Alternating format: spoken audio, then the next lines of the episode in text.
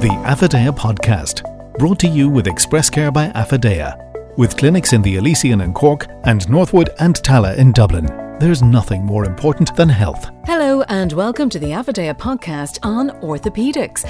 I'm Breda Brown and today I'm talking to Michael Eames, who's a consultant orthopedic surgeon at Orthoderm. Michael, you're very welcome and I suppose first of all, what exactly is orthopedics? Hi and, and thanks for having me. Yeah, orthopedics is the study of bones and joints and their disorders. And it's historically, it started with looking at kids who couldn't walk very well, who had bent legs, and, and hence the logo for orthopedics is often a tree that's supported by a splint. It's moved on a lot, thankfully, and now we treat a vast array of, array of conditions. Um, the, the trauma side of things, we deal with the broken bones from accidents, from falls, from car accidents. And then we deal also with the soft tissue injuries. And I'm an upper limb surgeon and arm surgeon, so I would deal with a lot of tendon injuries as well as the joint disorders and laxities. And then generally, orthopedics also deals with the elective side of work, which would be the arthritis. And we work in conjunctions with rheumatologists and with GPs to try and minimize interventions. But then when it's needed, we would do things like hip replacements, knee replacements, shoulder replacements, deal with back pain, and those sorts of conditions. And you say you specialise in upper limb issues, which is quite interesting. Why did you decide to specialise in that area? Well, basically, it goes back to I did plastic surgery for a while, and I really enjoyed the interaction between fixing damaged nerves and tendons as well as dealing with, with joints that work, work, weren't working right. And historically, upper limb surgery, there's a massive crossover between plastic surgery and orthopedic surgery, and it just seemed to sit comfortably with me and enjoy the huge array of conditions that we can treat.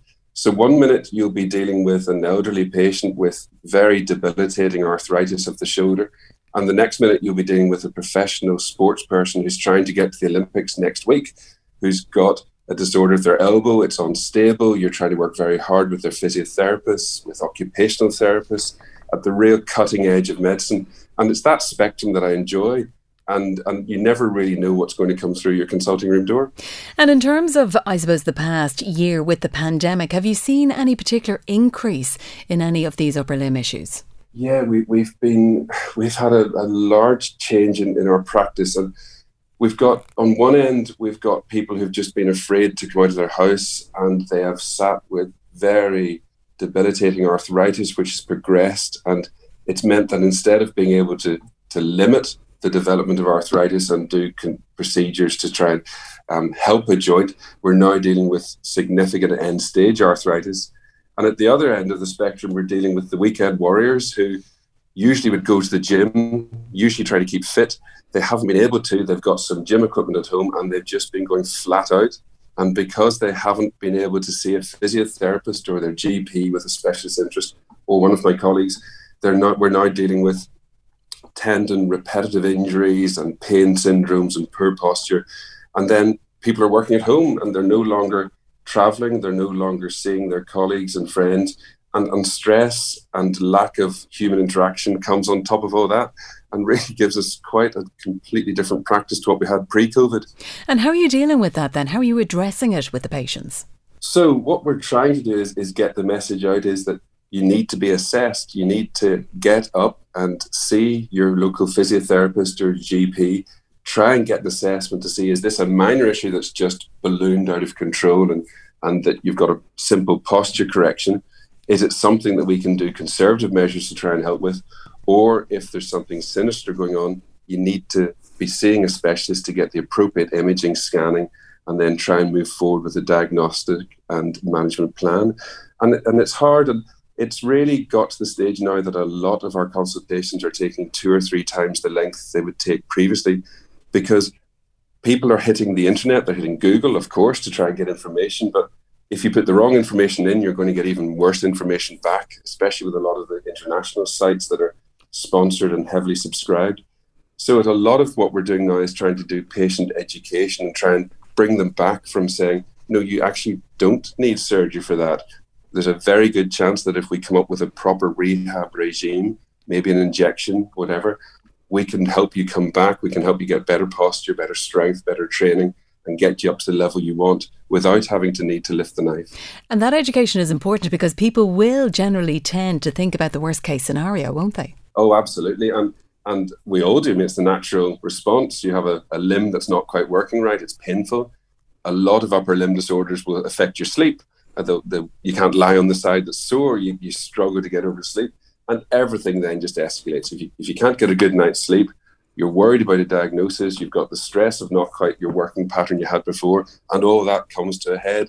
And so a lot of our time now is spent trying to just bring it back down to a level that people can understand what's going on so they hopefully won't be worried and then they'll start into a proper rehab regime as opposed to taking little bits and pieces off the internet that they think suits them and then self-diagnosing and self-managing which obviously has a port you know has a, a time and place but not when it's got beyond control and we really need to try and help educate and, and, bring them back into line. So, in terms of that, then, I mean, what preventative measures can an ordinary person take, even somebody who isn't having any issues at the moment? So, I think everybody needs to, to try and look at every bit of their job. Um, so, if you are sitting in a workplace, most workplaces have been designed ergonomically. They've had a little bit of input from an occupational therapist or occupational physician, and their desks and chairs are usually pretty well set up. Once you take that to home, it's very easy just to do old Zoom calls and do your working day from the edge of a kitchen table with a chair that's usually meant for only sitting on for half an hour in the evening time. And you're suddenly making that into your office. You're distracted, so your, your day time isn't quite just the same way it would be. And those start to have significant effects, and you start to stoop.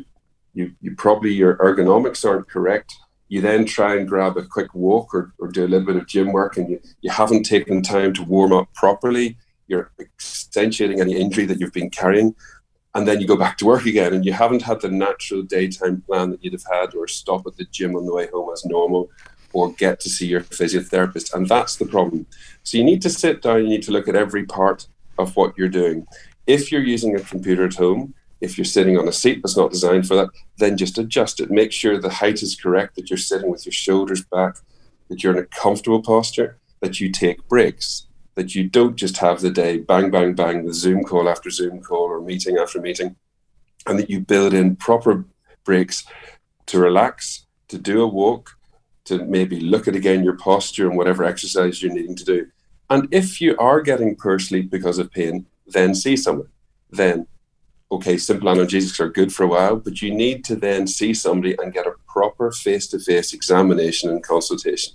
And the best first port of call for a lot of patients would be their physiotherapist because GPs are very busy with other things at the minute. If you can get to see somebody, that's great. But if you can't, I would suggest going to a physiotherapist that has an interest in musculoskeletal disorders or bones and joints and they are usually a very good starting place. So, the main piece of advice really then is if you are experiencing any symptoms, don't put it off, get it checked out. Absolutely. Don't put it off because they will get worse. They'll accentuate. And then you start to focus on it. And of course, as you just said, your mind starts to wander and think, is this a, a bad diagnosis? And most of them aren't. Most of them are simply settled and cured by seeing a specialist, seeing a physio, help with the general posture, take apart everything that you've been doing day to day and start to build it up again in the correct order. And if somebody finds that there is a long wait to see somebody about their issue, what should they do? Well, I think in the current climate, we're all struggling with waiting lists. Um, it, it's it's really hard. There's a big backlog of serious conditions that, that physicians and surgeons are trying to get through. So I think you have to see that in, in, to help your lifestyle and to help your pain, it's probably best to try and seek advice through a private channel. And those channels can frequently offer, like we do in, in Orthoderm in Hillsborough, as a one stop um, clinic, which is where you'll come, you'll see a surgeon, you'll see a specialist. You will then have on the same morning your scan and a diagnosis. You'll have a management plan formulated. And even by the end of the morning, you could have an injection in the start of your physiotherapy. And that could easily take four to four and a half years off, of your treatment plan and your waiting list. And I think most people who are struggling with pain can see the benefit of doing that. And that in itself will help to offload the health service and the problems they're having, but also keep your, your management plan moving forward and frequently avoid the need then for quite significant surgery down the line. That's absolutely some very helpful advice. Michael Eames, who's a consultant orthopaedic surgeon, thank you for your time today. We'll see you next time. The Affidea podcast, brought to you with Express Care by Affidea, with clinics in the Elysian and Cork and Northwood and Tallaght in Dublin. There's nothing more important than health.